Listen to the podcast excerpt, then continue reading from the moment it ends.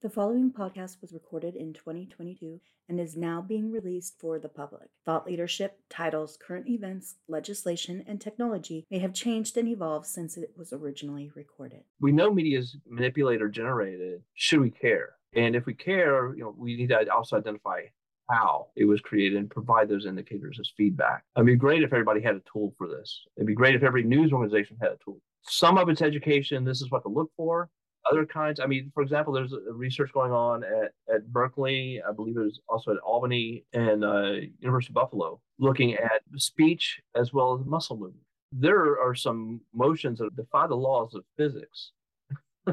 That's a problem. The opinions and views expressed in the following podcast do not represent the views of NIU or any other U.S. government entity. They are solely the opinions and views of the speakers. Any mention of organizations, publications, or products not owned or operated by the U.S. government is not a statement of support and does not constitute U.S. government endorsement. Welcome back to the Intelligence Jumpstart podcast. I am your host, Jane Doe. On this episode, I get to speak with Dr. Neil Johnson, who has over 25 years' expertise in multimedia forensics and analysis. He has earned credibility as a trusted advisor and a mentor across multiple agencies supporting national security, intelligence, defense, and law enforcement. He joined the Pacific Northwest National Laboratory in 2021 to become an NIU faculty member. His role as a science and engineering technical advisor supporting the DARPA media forensics and semantic forensics programs, driven by his passion for digital forensics and connecting agencies with capabilities to help accomplish their mission objectives. Formerly an academic, he was a research scientist and associate director of the Center for Secure Information System at George Mason University. He also taught at the George Washington University. Following the attacks of 9 11, Dr. Johnson left academia to apply his research to combating terrorism and supporting national security. He established and ran a multimedia DoD forensics lab as the lead analyst and researcher and supported numerous agencies receiving commendations and awards for his work. Dr. Neil Johnson, thank you so much for coming on the Intelligence Jumpstart today. Welcome. Glad to be here. So, to kick things off, you have extensive experience with media forensics. And I'm hoping you can tell our listeners a little bit about what media forensics is and then how you got started in that field. Specifically, it's around uh, multimedia forensics, uh, multimedia analysis, image, video, audio, text, network traffic, uh, signals, uh, associated media, and, social media distribution of that kind of data as well. So it, it's a pretty broad range of uh, how data is represented and, and conveyed. I had experience analyzing all different aspects of that. I got started in media forensics many years ago when exploring uh, steganography and steganalysis and my love of cryptography and multimedia and image processing, multimedia creation, audio, music, and all that. And combining the two, and that's where I got my interest in, in steganography in the early mid 90s and started to explore how data was being hidden and conveyed in, in different types of media and discovering artifacts that can be used to detect uh, the presence of, of hidden information. And, and in fact, at the time, there's other researchers around the world working on this type of problem. And over the years, it, it, became no accident that those of us that were involved in examining and analyzing steganography became practitioners or researchers in multimedia analysis research because in steganography, we're looking for subtle manipulations uh, modifications and signatures that are below the human senses to determine whether something is present or not. And when it comes to forensics, we're also looking for presence of information or data manipulations or, or validating information that is more intrusive than what we would see in steganography, but also just as applicable. It's really cool what we can accomplish today. Obviously, we're here to talk about deepfakes, and mm-hmm. synthetic media. But can you describe a little bit about? I, I think you've kind of had to be living under a rock at this point if you don't know what deepfakes are. But if we can go into kind of the technical aspects of how deepfakes are created, that would be useful. Sure, there, there are various types of, of deepfakes, uh, what is considered deepfakes. Now, I want to differentiate a little bit about the term deepfake versus synthetic media or synthetically altered media. Okay. generically in the press, those are, everything is known as as deep fake. In fact, some things that we would call cheap fakes, uh, simple Photoshop or speeding up or slowing down video, in the press are often referred to as deep fakes because it's a sexy term. It gets right. people's imagination and so on. A deep fake, the term specifically relates to an algorithm that was developed, believe, in 2017. That is a specific type of face swap where uh, a face of one person replaces a face of another person, and then the edges are, are blended. And this is done through a, a type of, of, machine learning to give a better blending of the face and attributes where we can take a, a model based on a variety of angles of a face and replace an actor with another actor, uh, and that's why we see you know Nicolas Cage showing up in so many movies he was never in. Right. His face is very common because he's he's has great expressions and great angles, and so people have taken his face and replaced uh, other actors with that, and that was the genesis of deep fake. What has happened since 2017 are other advances in media generation, modifying media and creating fakes is nothing new. Photoshop or image processing techniques, photo techniques have been around for, for many years where people would, would swap faces or uh, create persona images of people that didn't exist in a place or create faces that were augmented from one person to another synthesis. Machine learning has given techniques to help automate this process based on taking a model of these individuals and creating output. There are techniques for fully synthetic media, which, if you take a look at this person does not exist.com, all those faces are generated through GANs, a generative adversarial network, which takes models of, of real people and tries to understand and learn what a face looks like. And then through a random generator, generates a face given some some input or tweak. And does this look like it belongs to our set or not? Of real people. And when the right. computer and generator can't differentiate between what's real and what's been generated, mm-hmm. then that passes to the system. And so this is a fully generated face of someone that does not exist, but in terms now, that is where the press is still calling that deep fake. And we have everything from puppet master approach where the expressions of an actor can drive the facial expressions of a target video. Mm-hmm. Uh, I mentioned the face swaps. Right. We have uh, other Puppet Master, Everybody Dance Now with a system where it goes beyond faces to full body motion. Oh, And an actor could portray movements and drive the body motions of someone on a target video. And, and those are the partially synthetic generations where we could augment data with real and all the way through uh, fully synthetic. And all those right now fall under the umbrella of term of deepfake, even though deepfake is a specific algorithm. Recently, I I guess it hasn't been too recently, but on 60 Minutes there was an expert. Her name was Nina Schick, and she stated it is without a doubt that one of the most important revolutions in the future of human communication and perception is deepfake technology, and she compared its significance to the birth of the internet, which I thought was kind of a huge statement. And generally, when something is that important, you think of the benefits, how it contributes to society. Absolutely. Can we talk about some of the benefits that we see from using these deepfake technologies? I've seen that museums use it to create more interactive art displays, which is really cool. But can you talk about some of the other benefits? There's a multitude, and, and deepfakes are synthetically altered media and generated media to provide a broader umbrella than just deepfakes. It goes beyond faces. It could be voices, text, all kinds of media, video, imagery. And uh, there's some wonderful advances or, or, uses for it. One idea is uh, synthetically uh, modeling and having a generated voice. And this is actually going on in the medical community of ways of modeling patients' voice if they have like a throat cancer or some other debilitating disease.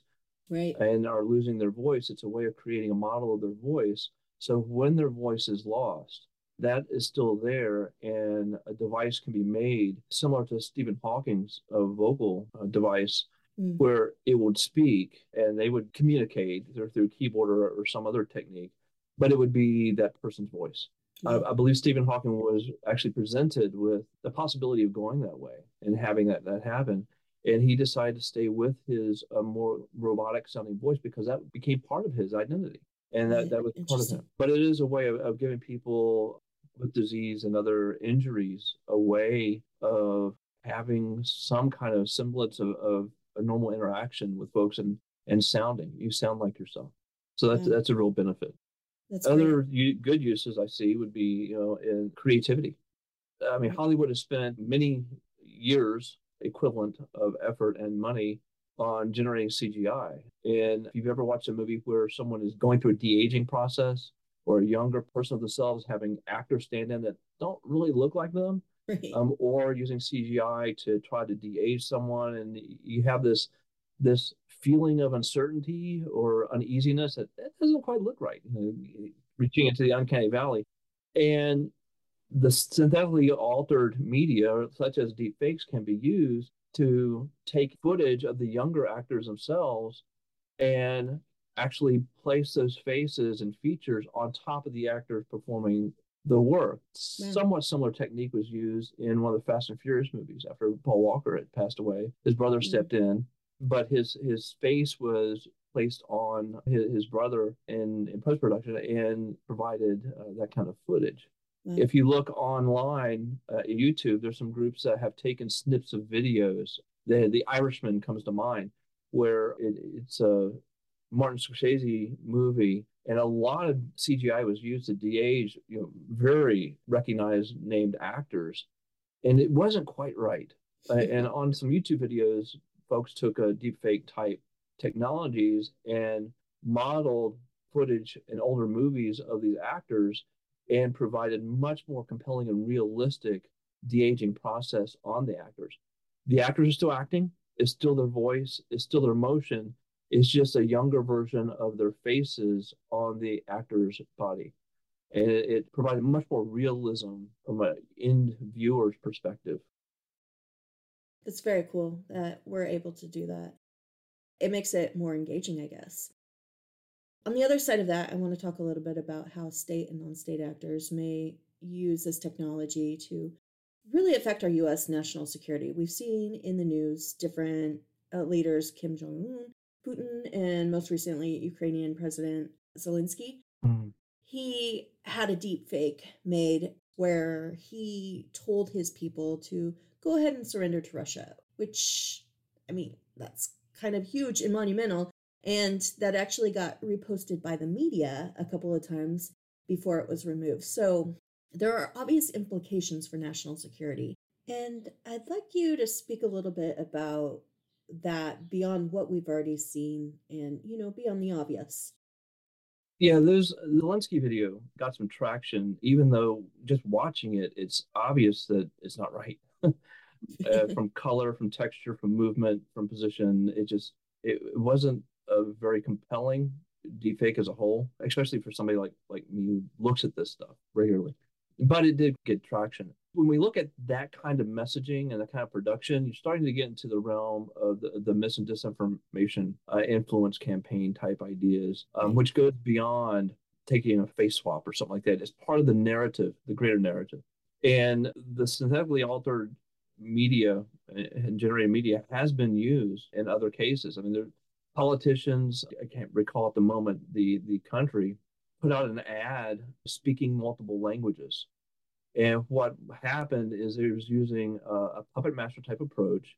He didn't speak all the languages, but had people record his statement in different languages and then use puppet master approach to lip sync himself to make it look like he was conveying those messages in different languages to the population of the country that he was running for. Yeah. The question is, you know, what's the ethics behind this? Right. Could he speak all those languages? Was it deception or some kind of deceitful that he did this? Yeah. It's also would be if he's communicating and somebody is there translating next to him, that would also get the message across, but it wouldn't be as intimate. Seems to have this person speaking those languages. And a good example of that from a commercial use is uh, David Beckham spoke on a public service announcement on the, the risks and wanting to defeat malaria mm. and did so speaking many different languages. Now, the voice was always the voice of the voice actor, it wasn't him. puppet master approach was used to lip sync him with the narrative that was going on.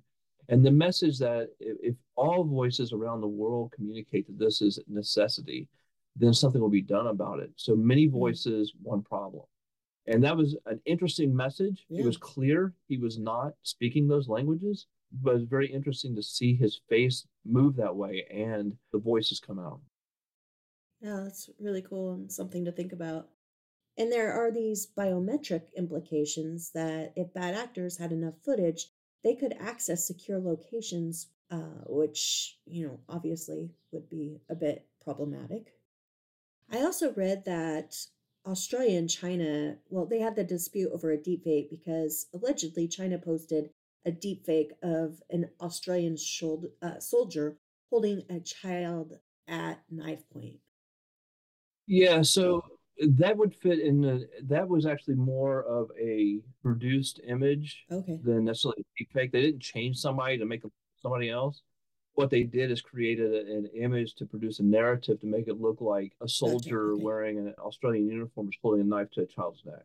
And that was very much of a disinformation campaign. Right. Where they were trying to elicit a narrative that produced an emotional response negatively against the Australians and they fabricated a story around that. So this is where we start to get into the blur of this technology as a curiosity, as a fun, as entertainment, as a potential threat, as becoming part of the disinformation narrative and to influence campaigns to drive emotion and responses from targets, I guess you will, or, or subjects of right. that organization or government is trying to influence. Gotcha definitely used to sway somebody's opinion. I mean, as part of it, for sure. We have all these implications, you know, political, foreign state, you know. I, I can't see a malicious intention not tied to disinformation. It, it's very purposeful. Yeah, and th- there's uh, techniques and methods that will use uh, GANs and other machine learning AI to, to generate text. You can spin a narrative with some of the models that are out, GPT-3 and, and some others that that generate some very interesting and compelling, realistic sounding text, and that can be completely made up stories. Mm. And and recently, over the last uh, year or so, uh, seeing the emergence of more tools where the media can be generated based on a caption or or tagline. DALL-E is, is is one. Craiyon is another one that's based on that, and uh, Midjourney is fascinating. In fact, there's a whole other story around around that one, where you type in some tags or a phrase, and media imagery will be generated based on the tags and style that you you choose. Mm. It's interesting. It's curiosity, but also recently there was a fair where under digital media an artist won first place and what he did was generate one of these images. Now he did further take it through through Photoshop or some other image processing tool to modify and enhance it a bit, add a head here and there, do a little bit tweaking. Right. But for the bulk of the image was synthetically generated uh, using AI. So the question is, at what point is this cheating right. versus an artistic effort by someone? And that has sparked a debate in the creative uh, community as well. I'm Manoli Praniotakis, and I use Vice President for Research and Infrastructure. And this is this episode's Manoli Minute. In the next episode, I'll be speaking with Shannon Corless, the Assistant Secretary of the Treasury for Intelligence and Analysis.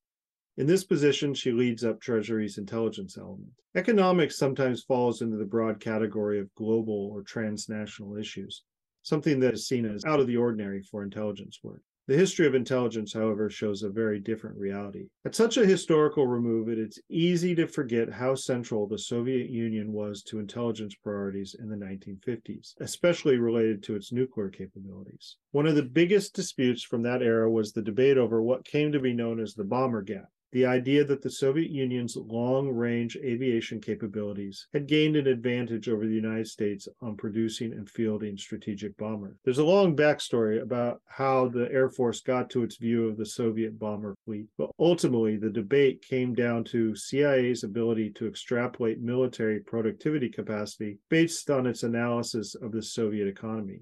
That view prevailed and the annual CIA assessment of the Soviet economy became one of the most anticipated pieces of analysis every year, as the military services used it to compete for appropriations for their preferred weapon systems. Thanks again for listening to Intelligence Jumpstart. For more information on NIU, please visit our website, www.ni-u.edu.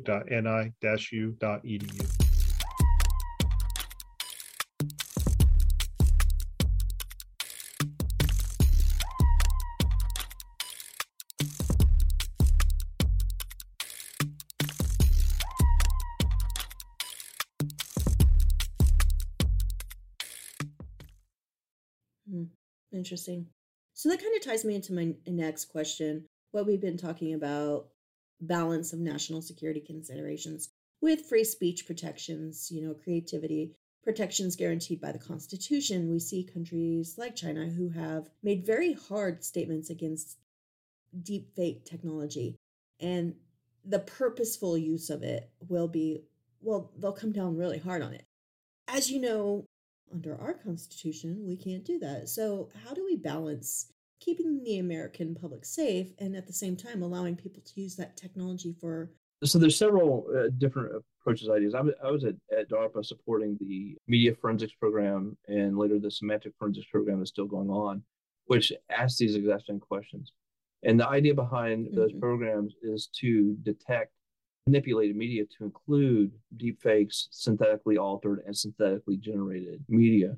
And uh, the problem is bigger than any agency, it's bigger than any single government. This is a global issue, and the information is going out.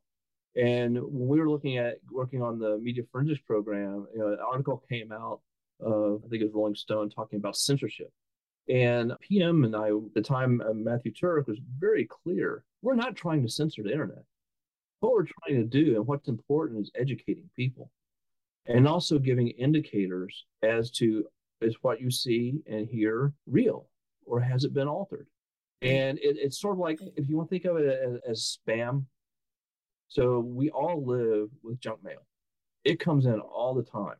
And there are filters in our email box that kind of put it aside. You can choose not to put it aside, but there are indicators. And, and like with firewall, you have threats coming in and attacks all the time, but it's, it's a virus scanners, firewalls, spam detectors. They're all triggering on indicators that something is going on. And either you can apply a filter or you can alert someone to what's going on. And with virus scanners, it's going to scan your system. It's going to tell you there's a threat. What do you want to do with it? You want to quarantine it? You want to keep it? You want to delete it? And we see the same type thing of detecting of this type of media in informing people that it exists. You need to be aware of it. Here are some indicators, and there are some tools available that are being developed and, and continue to be developed throughout the communities, plural, that help journalists or end users and consumers, governments identify whether what they're looking at has been altered in some way, and if, if so, how.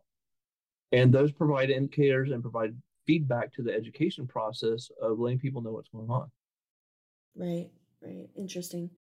What comes to mind is last season we talked about conspiracy theories, you know, back to the disinformation angle and cognitive biases. We have like these preconceived notions that if we see an image or an audio clip that kind of fits our narrative are we going to use these detection techniques these tools even if we're educating these folks are, are we going to use these tools to identify whether it's fake or not? I hope so. Yeah me too. But that's not always the case. Another right. point i wanted to bring up as far as i mean i'm jumping ahead a little bit to what was coined the liar's dividend. Right folks can now say that's fake, you know, completely taking their responsibility off the table. So now we kind of have this is it real or not? But, right. And I know this has been discussed really heavily on Capitol Hill. Former DNI Coats was in on the conversation. It's kind of scary to think about, you know, this is next level stuff that, that you can't necessarily believe what you're seeing right. now. Right. You have to dig a little deeper to understand what you're looking at that's part of it. I'm very pleased with how the detection has been going in uh, you know, the DARPA programs and some of the commercial initiatives and, and looking at media authentication and trust. The thing is, say everything is a fake. However, In addition to detecting whether media has been altered and falsified or, or, or manipulated, fake, or whatever you want to call it, there's also detectors that mirror those that tell you whether it's real. And even though audio models, acoustic models, voice models can be developed, that a speaker ID system can fail. There's also research going on that says even though the speaker ID says it's this person, here are the indicators that show that it was either synthetically generated or altered versus being human. And and that's some of the work that also came out of the DARPA MediFor and continues on, I believe, through the semantic forensics program at DARPA under uh, Dr. Will Corvey. Machines aren't perfect. The deep fakes technology isn't perfect.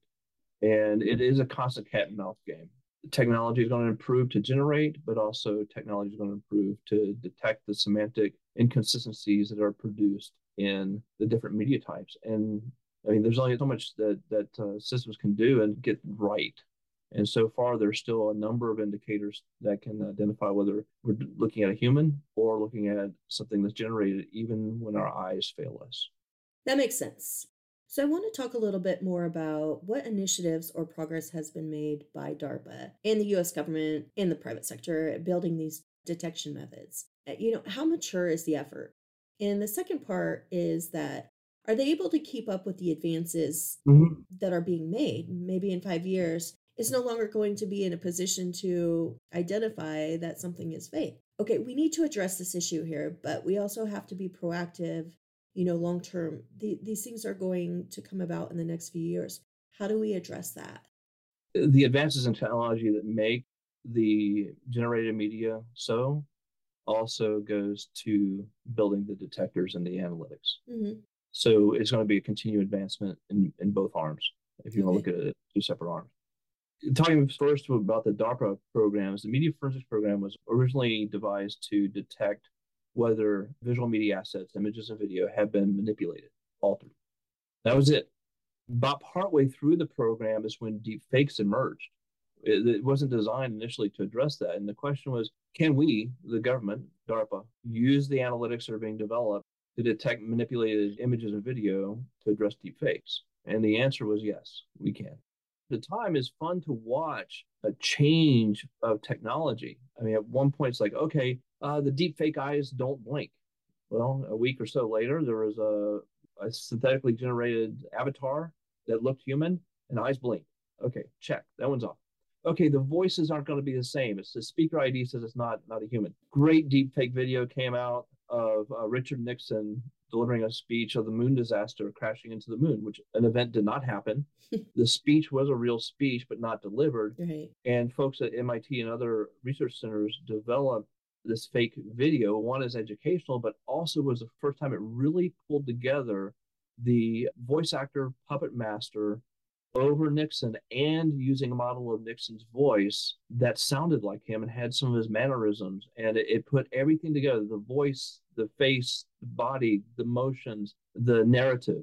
Yet the detectors nailed it very very happy with that. Wow. then we're seeing the the text generators and identifying the the consistencies and inconsistencies of that people and machines write differently. Now the machines can be modeled or create models that will uh, emulate a person's style there are chat bots online that people say oh it must be sentient. It's not. It's a canned responses it's learning responses and just providing a canned feedback. Or it's a generated feedback but there isn't thinking behind it per se as the uh, like I said, it's a cat and mouse game, and as the advances in, in generating creating this media happens, so do the advances in the detection algorithm. Nice. Okay, got it. These advances we're talking about, professionals do detect some of these issues, these abnormalities, or in images or audio. But how does someone like me, a person who has no experience, how can I, the average person, look at an image or listen to some audio and know that there are issues. You know, with some of the the images, uh, StyleGAN, StyleGAN two, and StyleGAN three, which are generated images, synthetic people. If you go to this person does not exist.com, those tend to be primarily a StyleGAN two generated images, and there are some signals. I mean, there are telltale signs. There's swirls that don't belong here. There's some hair or clothing or ear or background. there's a different artifacts are generated. We call these the semantic inconsistencies. And this right. is kind of where the semantic forensics program came from from DARPA, and that we know media is manipulated or generated. Should we care? And if we care, you know, we need to also identify how it was created and provide those indicators as feedback. It'd be great if everybody had a tool for this. Right. It'd be great if every news organization had a tool for this. Some of it's education. This is what to look for. Other kinds, I mean, for example, there's research going on at, at Berkeley, I believe there's also at Albany and uh, University of Buffalo, looking at speech as well as muscle movement. Mm. There are some motions that defy the laws of physics. that's a problem. Right. That's a semantic inconsistency. And that's something that the SemaFor program looks for.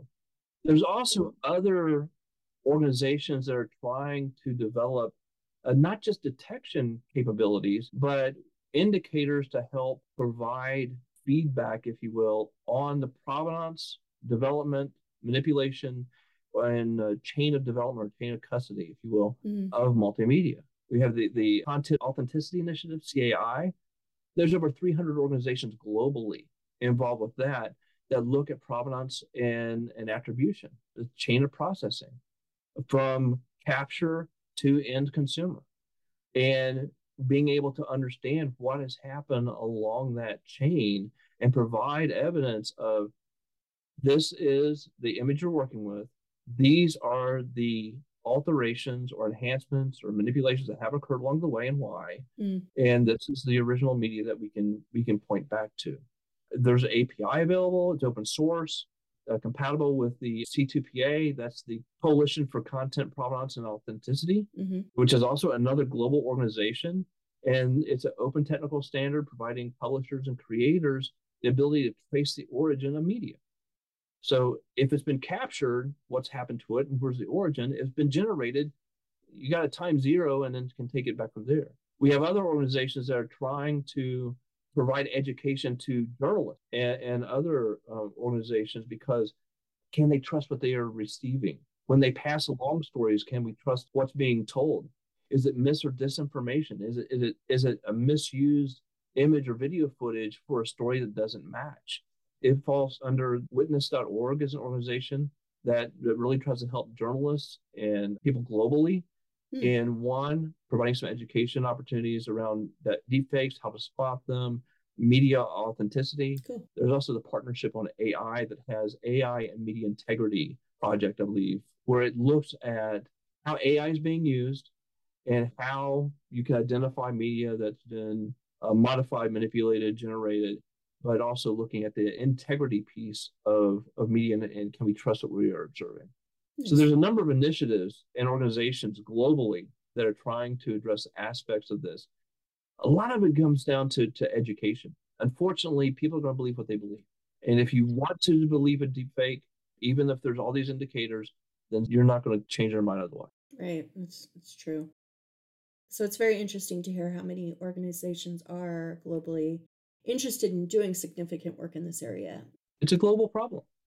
Right. It definitely is. So so you touched on a couple of things like the provenance of multimedia where we're posting things and I want to go back to social media.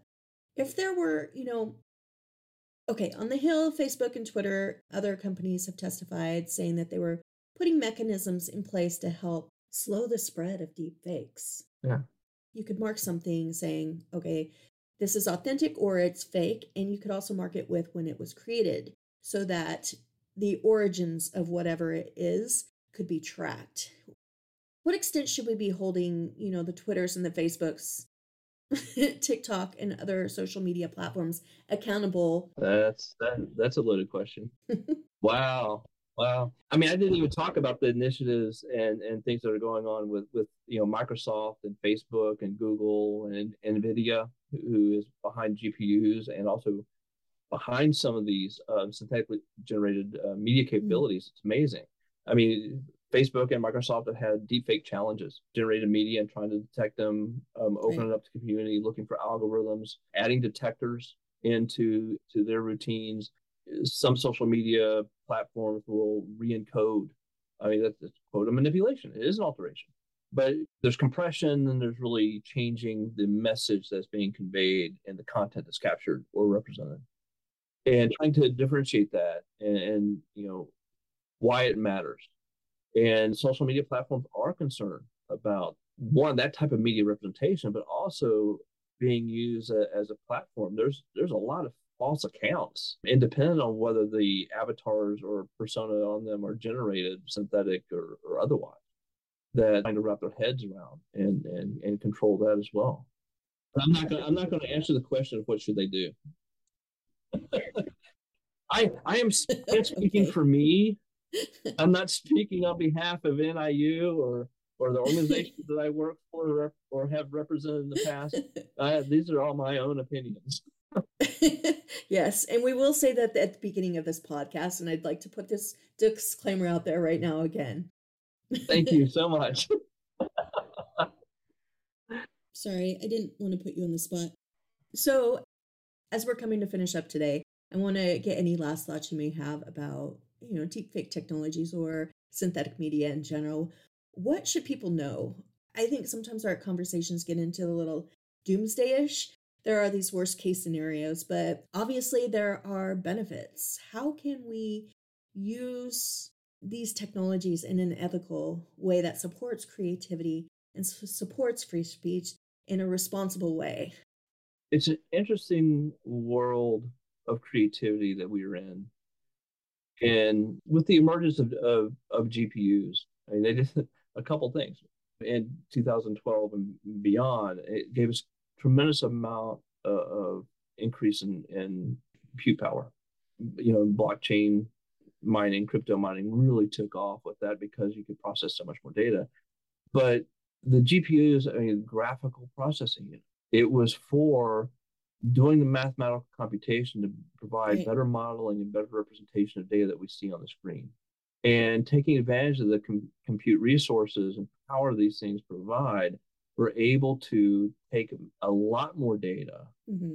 and build models based on those in a shorter period of time which really uh, gave a boost to the machine learning and artificial intelligence research and um, if we go back, I wish I had some graphics with me. If we go back to the 2000, I think 12 to 14 range, when we're looking at early versions of what is considered synthetic mm. face, if you look at it, it's like, yeah, it's horrible, but it's what worked. It's it's what the discriminator and generator couldn't separate. Being is this is this a real face or not? And it thought, okay, well, based on data I know and what I've learned, it looks like it fits in a real category. But to human eye, it's like, ah, no, I don't like it. But now push forward to to StyleGAN three, and and there's a 3D version, and there's and there's a continuing evolution of these products or algorithms being developed, and it's becoming more and more realistic from a human sensing perspective from a gaming, creating games and more realism and immersive environments like that, a virtual reality environment, immersive experiences, creating fantastical art. I think it, it's it's a tool, and how is that tool being used? So if we go step back to the predecessors of where we are now, at the film and darkroom time, look at the Stalin era where he had people that would airbrush and do darkroom tricks and and literal old school photoshopping to remove people and objects from his imagery, his his photos, wow. to rewrite or attempt to rewrite history. The idea behind malicious use of that is always going to be there, but it's photography is a tool. It's an artistic medium. It's a way to document events. It's a way to capture history. And in some cases, it's a way to try to manipulate and, and change emotion and perception of events.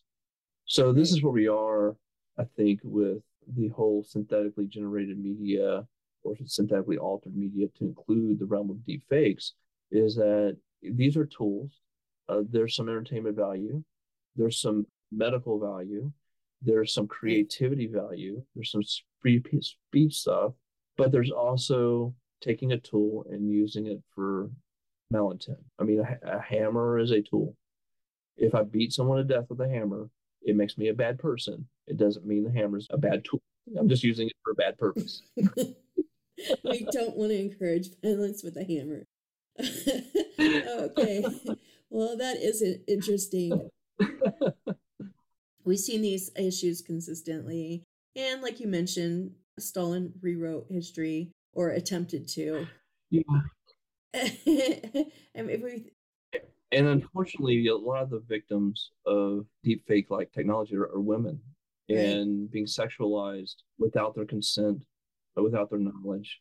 And it's in some places it's a crime, in some places it isn't.